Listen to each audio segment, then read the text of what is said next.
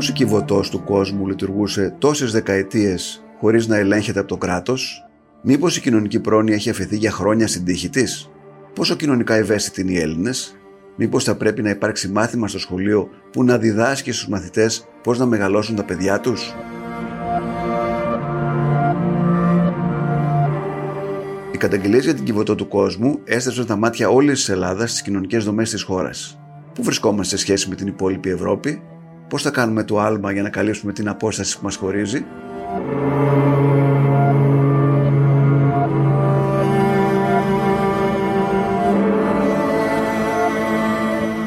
Ακούτε το ράδιο Κάπα, το εβδομαδίο podcast της Καθημερινής. Είμαι ο Νότης Παπαδόπουλος και απέναντί μου για τη σημερινή συζήτηση είναι η Υφυπουργός Εργασίας και Κοινωνικών Υποθέσεων Δόμνα Μιχαηλίδου.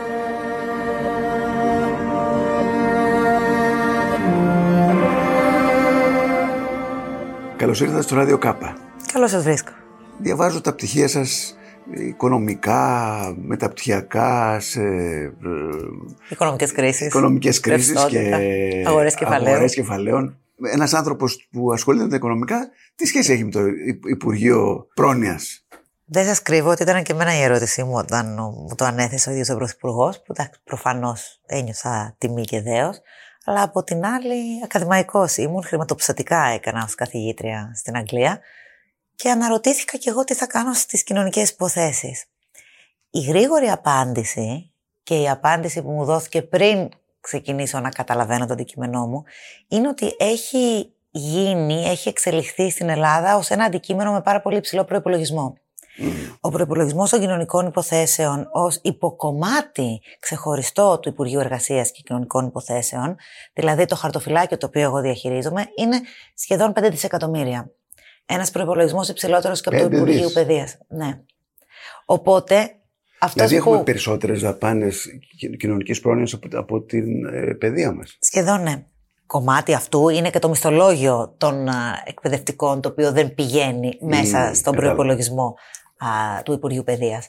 Αλλά αν δει κανείς τον τακτικό προπολογισμό των δύο Υπουργείων, ναι, στο κομμάτι της κοινωνικής πρόνοιας ο προπολογισμός είναι κατά κάτι ψηλότερος. Οπότε εκεί πέρα η απάντηση ήταν ότι αυτός ή αυτή που θα κληθεί να διαχειριστεί τα κοινωνικά ζητήματα χρειάζεται να καταλαβαίνει από νούμερα, να μπορεί να εμπιστευτεί κάποιος στην διαχείριση των χρημάτων αυτών και μετά να μπορεί να έχει, που νομίζω ότι στην πορεία κάπως ε, εσείς είστε οι κριτές, εξελίσσεται κάποια κατανόηση των ε, θεσμικών και ουσιαστικών ε, προβλημάτων που υπάρχουν στο χώρο. Είχα ένα φίλο κάποτε ο οποίος είχε προβλήματα και ήταν σε ένα ψυχιατρίο. έχω πάει σε δομές ηλικιωμένων. Όταν μπήκατε μέσα στο Υπουργείο και αντιμετωπίσατε την κατάσταση στην Ελλάδα, πώς την είδατε; Είδα ένα βουνό γνώσης που έπρεπε πολύ γρήγορα να αποκτήσω γιατί είναι ένα χαρτοφυλάκιο, ένα Υπουργείο το οποίο είναι τεράστιο και σε επίπεδο προπολογισμού αλλά και σε επίπεδο αντικειμένου. Οπότε πολύ γρήγορα έπρεπε η ομάδα μου και εγώ να μάθουμε το αντικείμενό μας. το οποίο είναι το αντικείμενο όλης της ευαλωτότητας. Ξεκινά από την ανηλικότητα, η οποία λόγω ανηλικότητας είναι ευαλωτότητα, γιατί χρειάζεσαι κάποιον... Και, καινούριες λέξεις, ναι ε, ανηλικότητα, τρίτη ηλικία, αναπηρία, οικονομική ευαλωτότητα, ε, στεγαστική επισφάλεια, δηλαδή μια γκάμα της ευαλωτότητας η οποία εν τέλει είναι σχεδόν μέσα σε κάθε νοικοκυριό με τον έναν ή με τον άλλον τρόπο. Είτε είναι σωματική ευαλωτότητα, είτε είναι νοητική ευαλωτότητα, είτε είναι οικονομική ή ευαλωτότητα ηλικίας. Δύσκολο αντικείμενο, αλλά εν τέλει νομίζω μπορεί το πιο ενδιαφέρον ναι, του Υπουργικού Συμβουλίου σε τι κατάσταση βρισκόμαστε σε σχέση με την. Εγώ έχω μια αίσθηση ότι είμαστε λίγο Αφρική σε σχέση με την υπόλοιπη Ευρώπη. Είναι έτσι ή όχι; Αφρική δεν είμαστε. Όχι, Αφρική δεν είμαστε. Είμαστε εκεί που θέλουμε να είμαστε. Δεν είμαστε. Είμαστε εκεί που πρέπει να είναι ένα οργανωμένο κοινωνικό κράτος πρόνοιας το 2022, όπως το έχουν στο μυαλό τους σπουδαίοι κοινωνιολόγοι και κοινωνικοί επιστήμονες. Όχι, δεν είμαστε. Όμως έχουν γίνει πολλά βήματα Υπάρχει οργάνωση πλέον σε κάθε κομμάτι της κοινωνικής πολιτικής, από το επιδοματικό κομμάτι, το οποίο ακόμα και τα χρόνια του μνημονίου γίνανε μεγάλα άλματα. Δηλαδή, το Υπουργείο το οποίο παρέλαβα με τα 4 δις ε, κοινωνικές δαπάνες επιδομάτων, δηλαδή από τα 5 τα 4 είναι για τα επιδόματα, έτσι. Είναι κάτι το οποίο είναι αποτέλεσμα καλός ή κακός των μνημονίων. Διότι παλαιότερα δεν υπήρχε κεντρική αρχή η οποία και εξέδιδε αλλά και διένυμε τα επιδόματα. Ήταν επιτοπλίστων υπεύθυνοι οι Δήμοι για αυτό. Και εκεί πέρα υπήρχαν και όλες οι ιστορίες για αγρίους που ξέρουμε και ακούγαμε Α, κατά περιόδους. Άρα λοιπόν έγινε, μπήκε σε κεντρικό επίπεδο επειδή. Ακριβώς. Επιμνημονίων. Και πλέον υπάρχει από το 17, αν δεν κάνω ημερολογιακά λάθος, ο ΟΠΕΚΑ, ο Οργανισμός Προνοιακών Επιδομάτων Κοινωνικής Αλληλεγγύης, ο οποίος είναι υπεύθυνος για την απονομή έτσι, όλων των επιδομάτων που είναι το, μπορεί να μην γνωρίζετε και να μην γνωρίζουν και οι ακροατές μας, ότι ας πούμε, το μεγαλύτερο επίδομα στη χώρα και σε επίπεδο παραληπτών αλλά και σε επίπεδο ποσού δεν είναι ούτε το ελάχιστο εγγυημένο εισόδημα, το επίδομα το οποίο φτιάχτηκε το 2014 έτσι επί μνημονίων, ούτε το επίδομα αναπηρίας. Το μεγαλύτερο επίδομα που δίνουμε στη χώρα είναι το επίδομα παιδιού, το οποίο πηγαίνει σε πάνω από ένα εκατομμύρια παιδιά στη χώρα μας. Είναι ένα επίδομα το οποίο, για το οποίο πληρώνει το κράτος 1,1 δις το χρόνο. Ένα επίδομα το οποίο πηγαίνει σε πάρα πολλές οικογένειες, σχεδόν και οικογένειες μέσω εισοδήματος. Οπότε είναι πολλά μαζί, έχουν μπει σε μια σειρά και όπως σας είπα το παράδειγμα των επιδομάτων, έτσι αντίστοιχα έχουν μπει σε μια σειρά και πολλές κοινωνικές υπηρεσίες και παροχές. Δηλαδή, οι δομές αναπηρίας, οι βρεφονιπιακοί σταθμοί, οι καθημερινές δομές που πηγαίνουν τα άτομα τρίτης ηλικίας όπως τα κέντρα ημερήσιας φροντίδας ηλικιωμένων, έχουν πλέον μπει στην εξής λογική, η οποία για εμένα φαίνεται να είναι αποτελεσματική, γενικής ρύθμισης από πλευράς κράτους, δηλαδή σου έρχεται το κράτος, όπως κάναμε και στις μονάδες παιδικής προστασίας τώρα. Έρχεται το κράτος, σου λέει ότι για να έχεις αυτή τη δομή που απασχολεί καθημερινά και φροντίζει άτομα με αναπηρία, πρέπει να έχεις αυτούς τους κανόνες. Κανόνες ως προ το κτηριολογικό τους, τη στελέχωσή τους, το τι κάνουν μέσα και τι υπηρεσίες παρέχονται στους ανθρώπους αυτούς. Και αφού έρχεται το κράτος και ρυθμίζει τους κανόνες, λέει ότι θέλεις να είσαι ο Δήμος, θέλεις να είσαι το δημόσιο, θέλεις να είσαι ιδιώτης.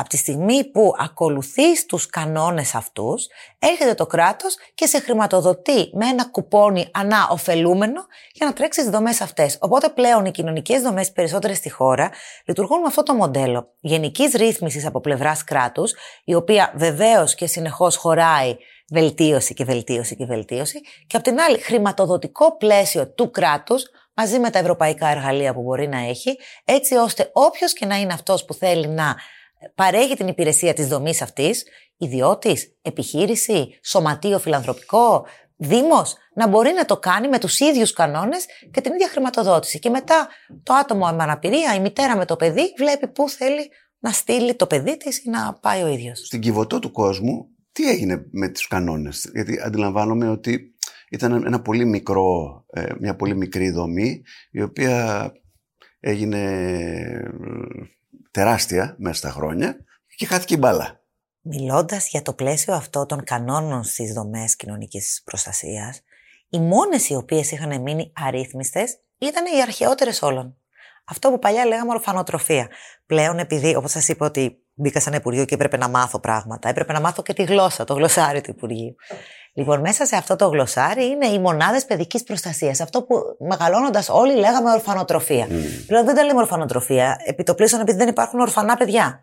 9 στα 10 παιδιά μέσα στις μονάδες παιδικής προστασίας, MOP, τις λέμε πια στη γλώσσα της πρόνοιας, 9 στα 10 παιδιά είναι με εισαγγελική παραγγελία. Που σημαίνει ότι έχουν οικογένεια και η οικογένειά τους έχει κριθεί ως παραβατική, παραμελητική ή και κακοποιητική από την εισαγγελία και έχει ζητήσει μέχρι νεοτέρας στην απομάκρυνσή τους. Αυτό που λέμε είναι ότι δεν πρέπει να πηγαίνουν σε δομές, είτε στην Κιβωτό, είτε σε δημόσιες, είτε στο χαμόγελο, είτε στα ΣΟΣ. Αυτό που λέμε ότι πρέπει να πηγαίνουν και θέλουμε να πηγαίνουν σε ανάδοχες οικογένειες μέχρι να αποφασίσει. Θα το συζητήσουμε αυτό. Αλλά πηγαίνοντας πίσω στην Κιβωτό, και για να μην μακρηγορώ και κουράζω, οι αρχαιότερες κοινωνικές δομές, τα ορφανοτροφία, δεν είχαν κανόνες.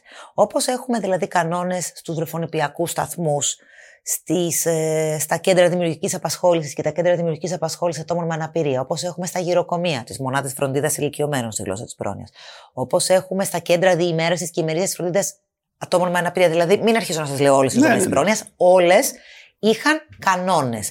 Και όπως σας είπα πριν, κανόνες σημαίνει τι ελέγχει ο ελεγκτής, τι κτηριολογικό έχεις και το κτηριολογικό, ας πούμε, για τα παιδιά δεν είναι τα ντουβάρια. Το κτηριολογικό είναι σεβασμό στα δικαιώματα του παιδιού. Γιατί δεν μπορείς να έχει 10 εφήβους σε ένα δωμάτιο. Γιατί εκεί ρισκάρεις κακοποιητικές συμπεριφορές.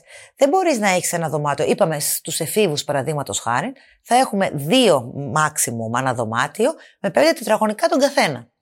Ε, σε ένα δωμάτιο 10 τετραγωνικά, δύο έφηβοι, σέβεσαι την ιδιωτικότητά τους. Δεν μπορείς να τους έχεις πολύ λιγότερο στον καθένα.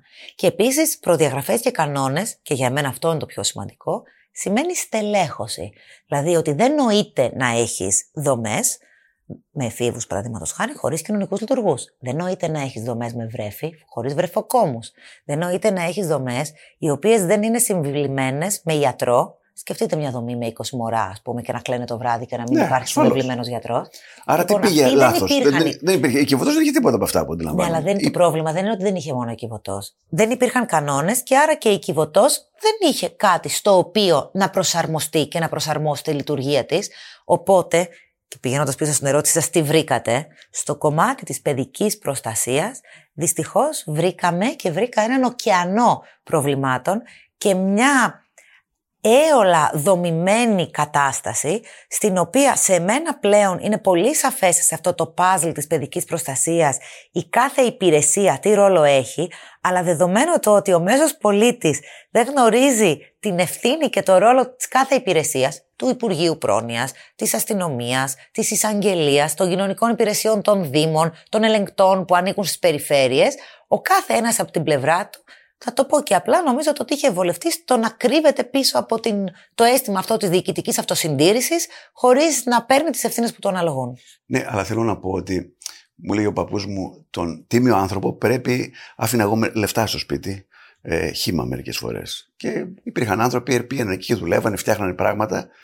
Λέει τα λεφτά δεν πρέπει να τα αφήνεις να, να, να, να πάνω εκεί, γιατί ότι ακόμα και ο τίμιος άνθρωπος ε, κάπως νιώθει, αμήχανα.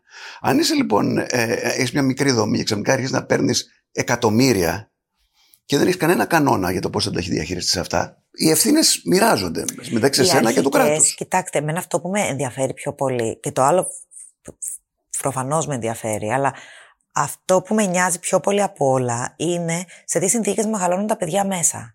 Και αυτό που κατα... αρχικές καταγγελίες, όσο καταλαβαίνω και εγώ, γιατί υπήρξαν καταγγελίες για άλλα ιδρύματα που ήρθαν σε μένα. Για την Κιβωτό δεν ήρθαν σε μένα, οπότε δεν έχω δει και την καταγγελία πώς είναι. Αλλά αυτό που ξέρω είναι ότι είναι για σεξουαλικές κακοποίησεις. Είναι τεράστιο θέμα παιδιά τα οποία... Παιδιά, τελεία, Δεύτερη πρόταση, παιδιά τα οποία είναι κακοποιημένα ή παραμελημένα, άρα πολύ ευάλωτα, να είναι θύματα ξανά κάποια κακοποίηση και δις σεξουαλικής κακοποίησης.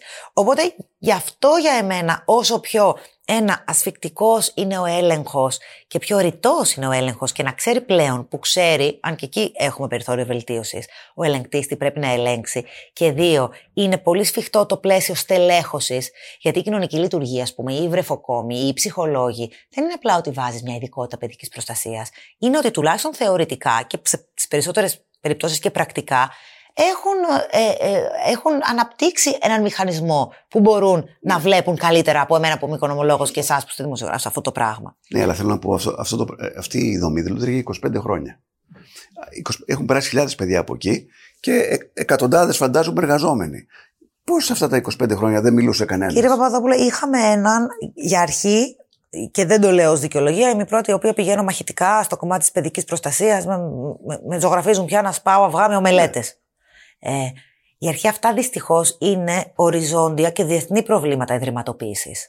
Δηλαδή, έχουμε δει σε όλο τον κόσμο να δημιουργούνται τέτοιου τύπου συμπεριφορές. Κακοποιητικές, παραβατικές και μετά και κατάχρησης χρήματος που είτε είναι δημόσιο χρήμα είτε είναι το ιδιωτικό ιστέρημα. Α πούμε, μπορεί να έχει κάθε οικογένεια και δίνει για τον σκοπό αυτό. Αυτό δεν είναι δικαιολογία. Αυτό όμως σημαίνει ότι είναι ένα συστημικό πρόβλημα το οποίο πρέπει να πάρεις δομικές λύσεις, και δομικές παρεμβάσεις.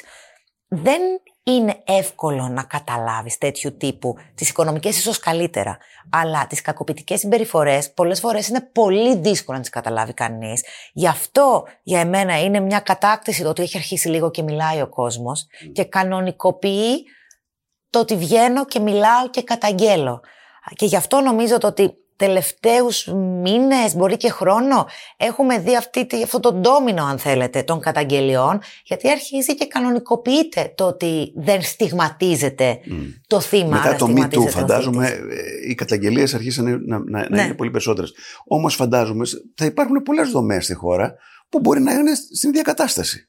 Άλλον δεν ξέρουμε τίποτα. Την τελευταία χρονιά είναι η τρίτη δομή ναι. για την οποία έχουμε στοιχεία. Η πρώτη έκλεισε τελείως. Η δεύτερη άλλαξε διοίκηση και στην πρώτη θέλαμε να αλλάξουμε διοίκηση, αλλά έκλεισε ως έσχατο μέτρο γιατί δεν είχαμε ψηφίσει ακόμα το νόμο, ναι, το, το νόμο για αλλαγή της διοίκησης. Τον οποίο τον πρότεινα, για να σας είμαι απολύτως ειλικρινής, για το γυροκομείο. Όχι για το ορφανοτροφείο, για το γυροκομείο των Χανίων, τότε που είχαμε το πρόβλημα αυτό. Και ανακύπτει και ένα άλλο στοιχείο εδώ. Το πρόβλημα εποπτείας όταν υπάρχει εντοπιότητα.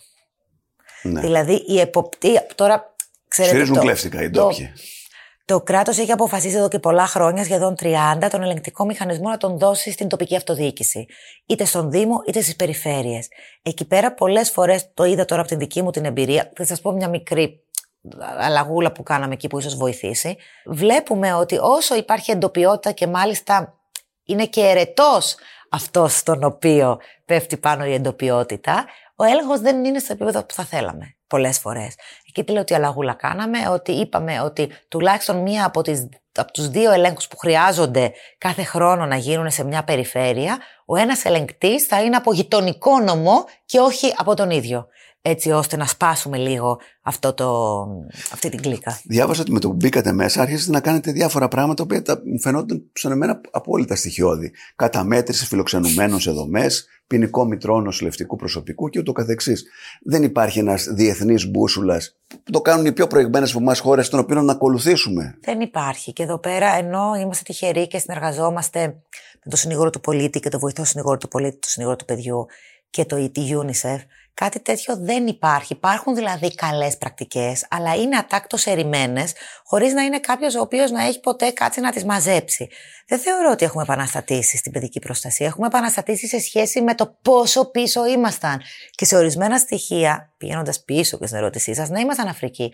Δεν γίνεται να μην υπάρχει βασικός κανόνας, ώστε αυτός που δουλεύει σε ένα ορφανοτροφείο, σε μια κατασκήνωση, σε ένα, σε, σε ένα βρεφονιπιακό σταθμό, να μην έχει εκτελέσει ποινή για παιδεραστία. Τώρα το πήγαμε και ένα στάδιο πιο πριν να μην έχει ασκηθεί εις βάρος του και καταγγελία για αυτό, να μην έχει ασκηθεί ποινική δίωξη, μάλλον όχι καταγγελία.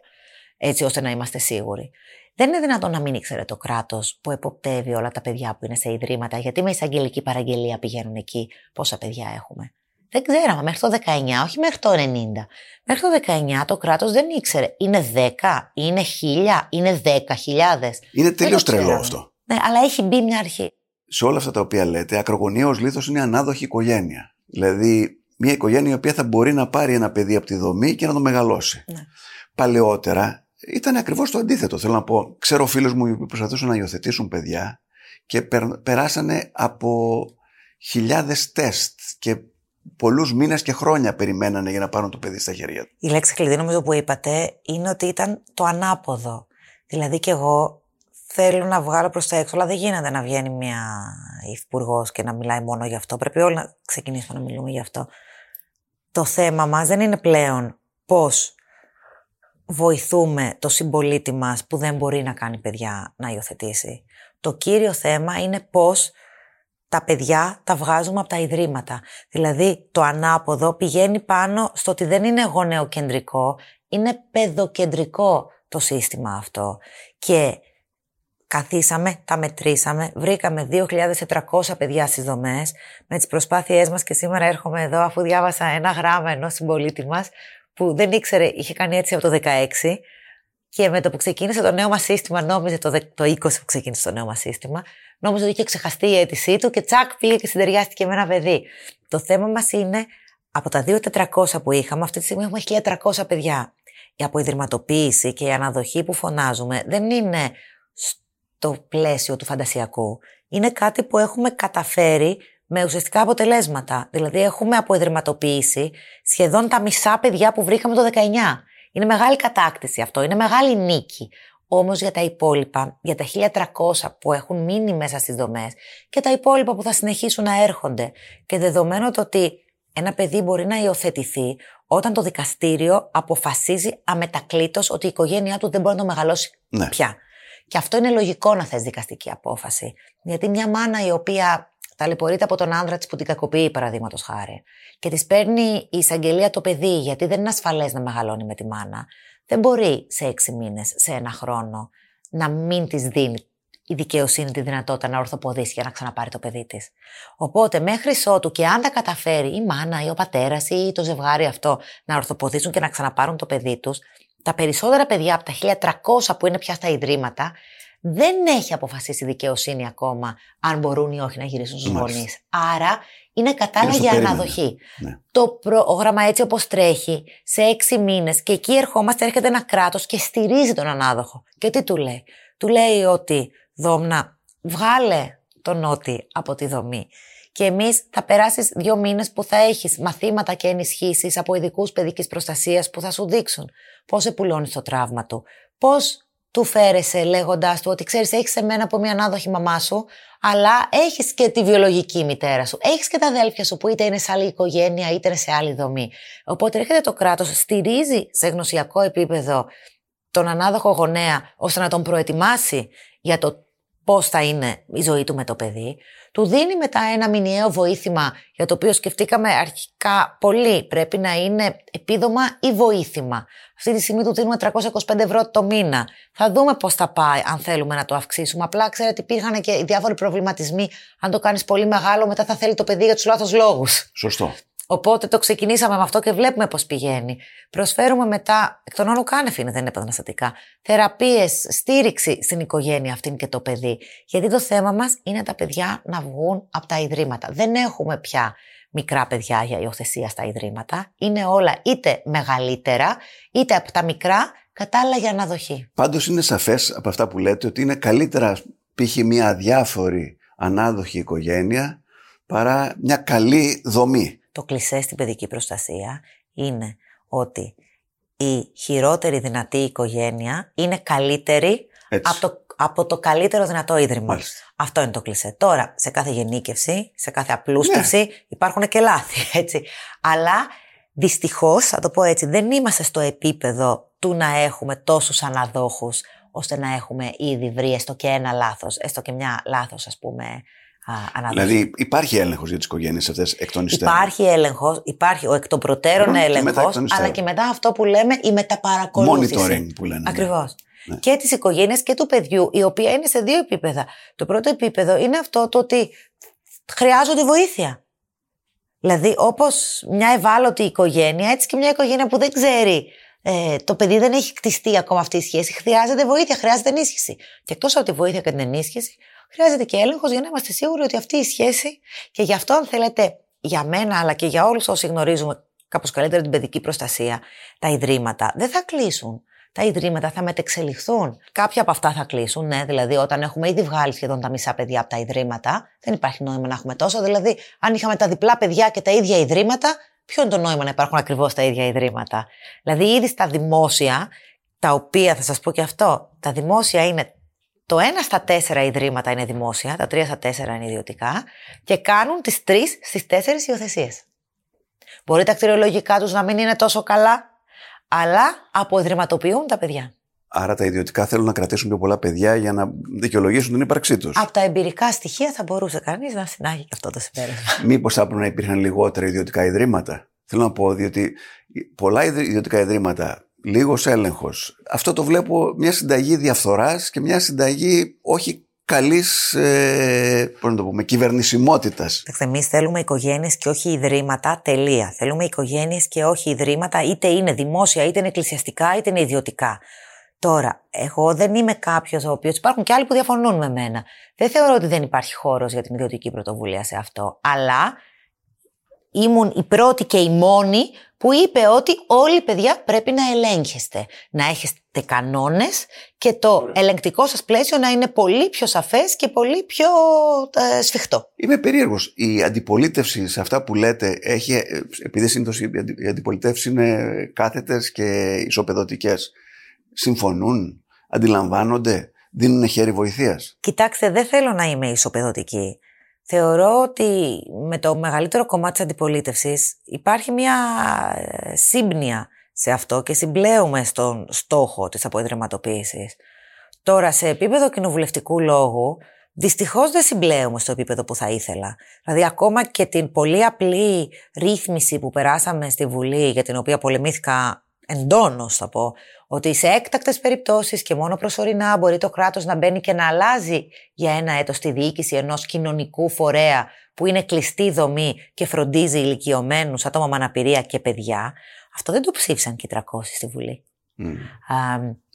είτε επειδή δεν τα διαβάζουν καλά, είτε επειδή θέλουν να κάνουν τη δική τους αντιπολίτευση, είτε επειδή θέλουν να τραβήξουν ο καθένας στο βίντεο του και να βγει στον κόσμο του ότι διαφωνούν Παρόλα αυτά, ακόμα και αν σε ένα επίπεδο θα έλεγα εντυπωσιασμού δεν υπάρχει συμπόρευση σε αυτό, στο ουσιαστικό επίπεδο, με το μεγαλύτερο κομμάτι της αντιπολίτευσης και την αξιωματική αντιπολίτευση, θα σας πω, ε, σε αυτό το επίπεδο συμπνέουμε. Και εκεί είναι για εμένα και μια δικαίωση ότι η κοινωνική πολιτική δεν είναι αριστερή και δεξιά. Η κοινωνική πολιτική είναι για να προασπίσει πιο ευάλωτους. Τελεία.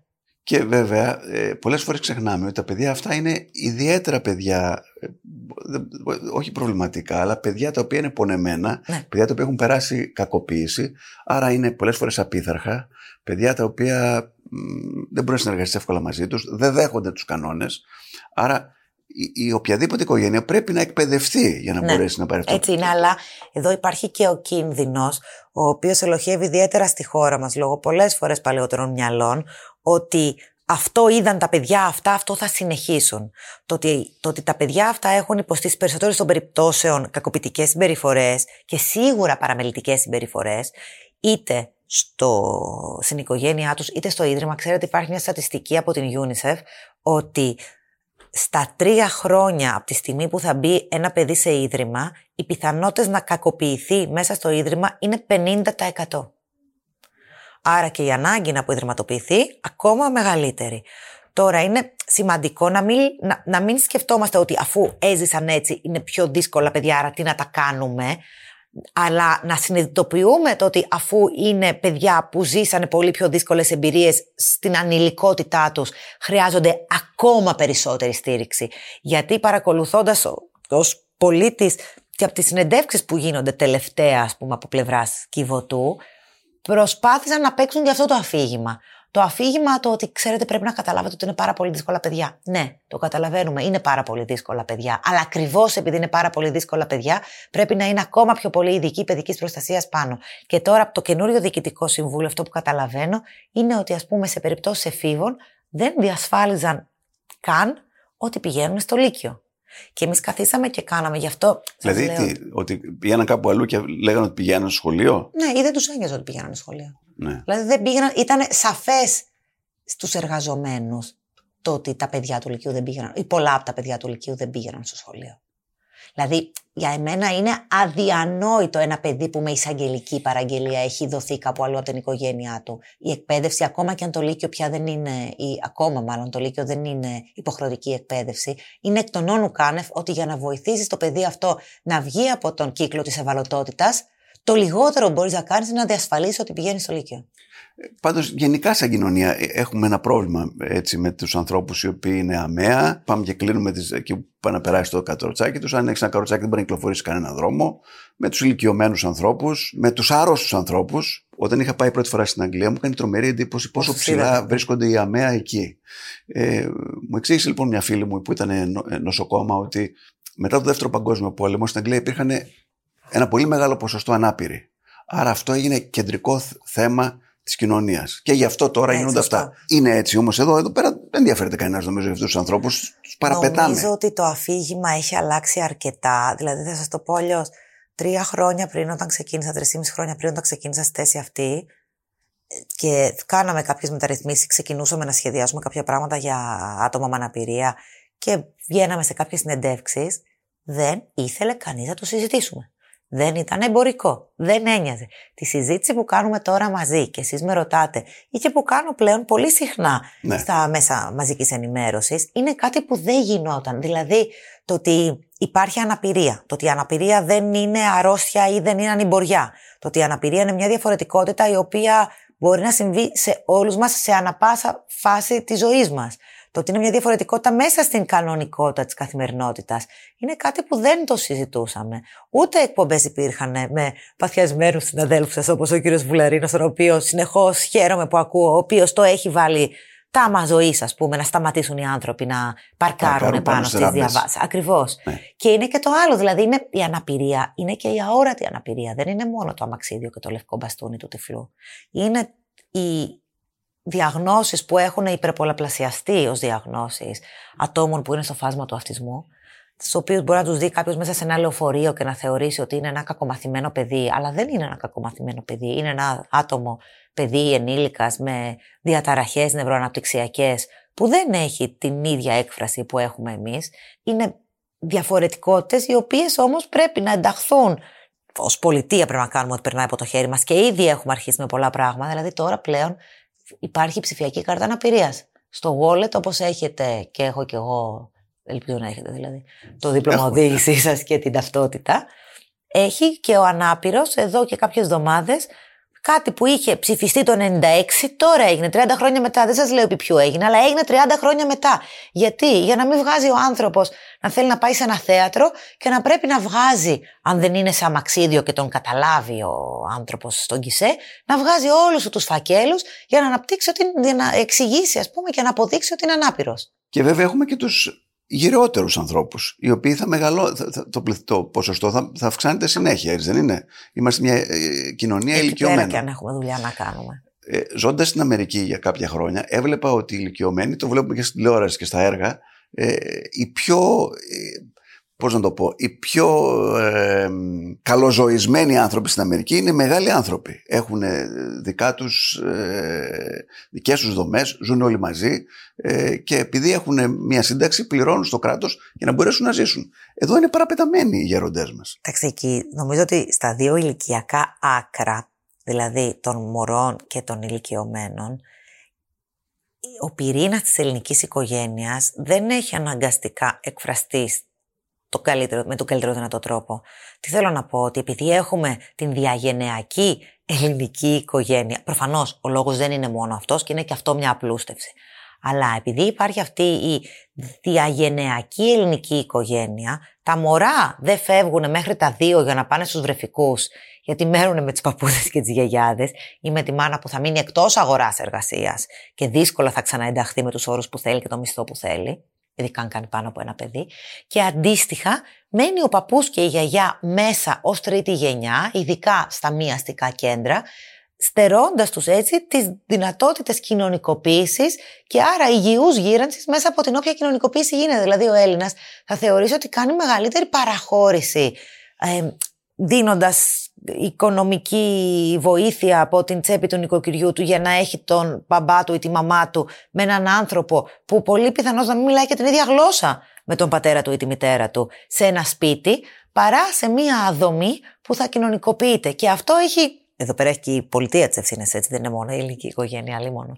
Αλλά αυτό έχει κανονικοποιήσει το ότι μένει μέσα ο ηλικιωμένος στο σπίτι και άρα οι δομές δεν έχουν εξελιχθεί ως αποτέλεσμα αυτού, δηλαδή δεν έχουν εξελιχθεί ως ένα δρόμος υγιούς γύρανσης, αλλά ως η τελευταία και ίσως πολλές φορές έσχατη λύση όταν δεν υπάρχει οικογενειακό πλαίσιο για τον ηλικιωμένο. Να πω κάτι άλλο που είναι πιο γενικό. Αισθάνομαι ότι στη χώρα οι άνθρωποι παντρεύονται, κάνουν παιδιά, αλλά δεν έχουν εκπαιδευτεί από κανέναν για το πώς θα μεγαλώσουν τα παιδιά τους ε, συνήθως το φροντίζει αυτό η μαμά, ο μπαμπάς κτλ.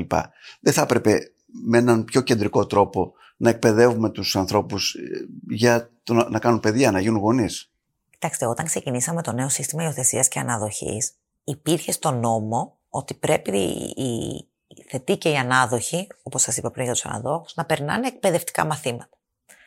Δεν είχαν οργανωθεί ποτέ βέβαια τα εκπαιδευτικά αυτά μαθήματα. Και σκέφτομαι εγώ τότε, δούμε αυτούς τους ανθρώπους που μέχρι το 2020 που το βάζεις αυτό σε εφαρμογή το νέο σύστημα και το φτιάχνεις, που περιμένουν τόσα χρόνια, όπως είπατε κι εσείς πριν, θα τους βάλεις να κάνουν και μαθήματα, άρα και άλλο διοικητικό φόρτο. Και λέω, ωραία, θα δούμε να τα κάνουμε όσο πιο ενδιαφέροντα γίνεται με ανθρώπους παιδικής προστασίας και μιλώντας μετά, δύο χρόνια μετά, με ανθρώπους που έχουν περάσει τα εκπαιδευτικά μαθήματα για τους θετούς και τους ανάδοχους γονείς μου λένε ότι είναι ό,τι πιο ενδιαφέρον έχουν κάνει ποτέ στη ζωή τους ότι είτε έχουν παιδιά είτε δεν έχουν μάθαν πράγματα τα οποία τους ήταν τρομερά χρήσιμα πράγματα τα οποία είχαν στο μυαλό τους ως ερωτηματικά και τα σκεφτόντουσαν ως σαχλά ή χαζά και φοβόντουσαν να τα ρωτήσουν.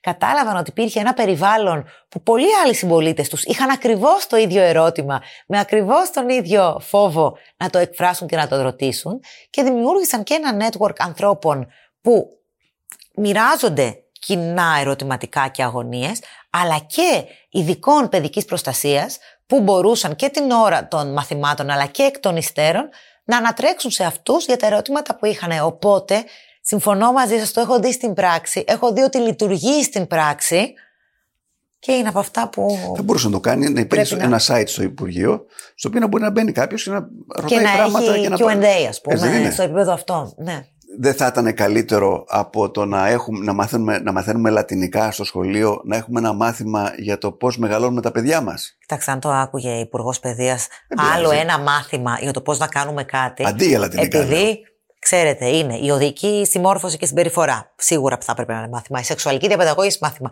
Το πώς μεγαλώνουμε τα παιδιά μας μάθημα. Υπάρχουν και πολλοί άλλοι τρόποι εκτός και πέραν του σχολείου. Θα σας πω κάτι που μου είχε κάνει εντύπωση.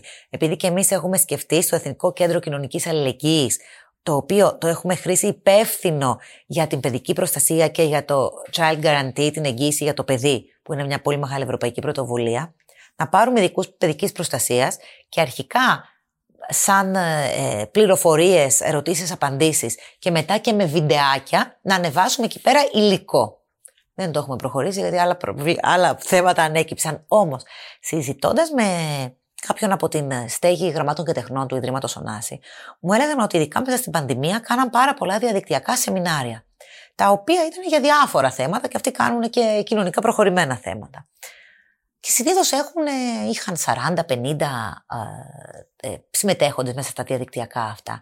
Κάναν δύο-τρία σεμινάρια για ζητήματα του πώς μεγαλώνει κανείς το παιδί του και τι σημαίνει αυτό που λέγανε good parenting, ας πούμε, το να είσαι καλός γονέας.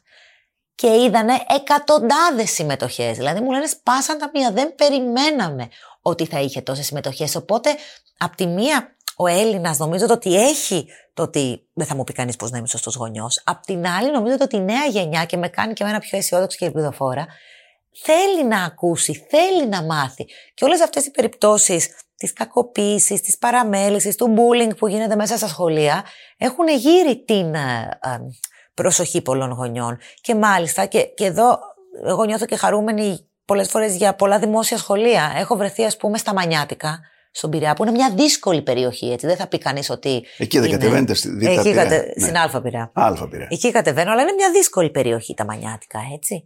Ε, όπου τα σχολεία των Μανιάτικων έχουν κάνει σεμινάρια για τον σχολικό εκφοβισμό, το bullying, το, το ηλεκτρονικό έγκλημα στην παιδική ηλικία, αλλά και το πώς μεγαλώνω τα παιδιά μου, στα μανιάτικα τώρα αυτό, να σέβονται τη διαφορετικότητα. Άρα λοιπόν το αισιόδοξο της όλης αυτής τη κατάστασης είναι ότι οι καταγγελίες ευαισθητοποιούν πολύ περισσότερο το κοινωνικό σύνολο και μαθαίνει και άλλα πράγματα. Νομίζω πως ναι. Απ' τη μία είναι αυτό που λέμε εμείς οι ακαδημαϊκοί, λάθος μέτρηση και ότι είσαι μέσα στο πρόβλημα. Δηλαδή το βλέπω πολύ πιο πολύ γιατί τώρα ασχολούμαι πιο πολύ με αυτό από ό,τι προηγουμένως. Αλλά νομίζω ότι τα χρόνια αυτά έχουν αλλάξει οι συνειδήσεις.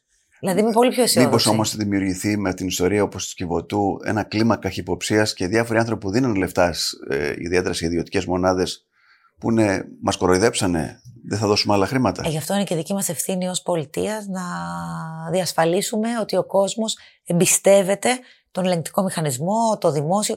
Και νομίζω ότι έχει αρχίσει. Το ότι μέσα σε μία χρονιά έχουμε ήδη τρεις καταγγελίες δεν είναι τυχαίο. Τα στόματα δεν έχουν ανοίξει τυχαία. Νομίζω ότι έχουν ανοίξει επειδή ο κόσμος βλέπει ότι το κράτος δεν κρύβει πια τα πράγματα κάτω από το χαλί. Ότι πηγαίνει και ότι φέρνει το μαχαίρι στο κόκαλο. Ότι θα θέσει τους υπεύθυνους στις ευθύνες τους και θα προχωρήσει τα πράγματα. Δηλαδή το ότι εμένα μου ήρθε μια καταγγελία για ένα ορφανοτροφείο εδώ στην Καλυθέα πέρσι τα Χριστούγεννα. Την επομένη πήγα στην εισαγγελία. Και όχι μόνο δεν το κρύψαμε, αλλά και κατόπιν παρεμβάσεως της εισαγγελίας και του ελεγκτικού μηχανισμού το ίδρυμα αυτό έκλεισε. Δηλαδή, ο κόσμος βλέπει ότι υπάρχει μια καταγγελία. Το κράτος κινείται γρήγορα. Δεν το κρύβει κάτω από το χαλί και υπάρχει και αποτέλεσμα.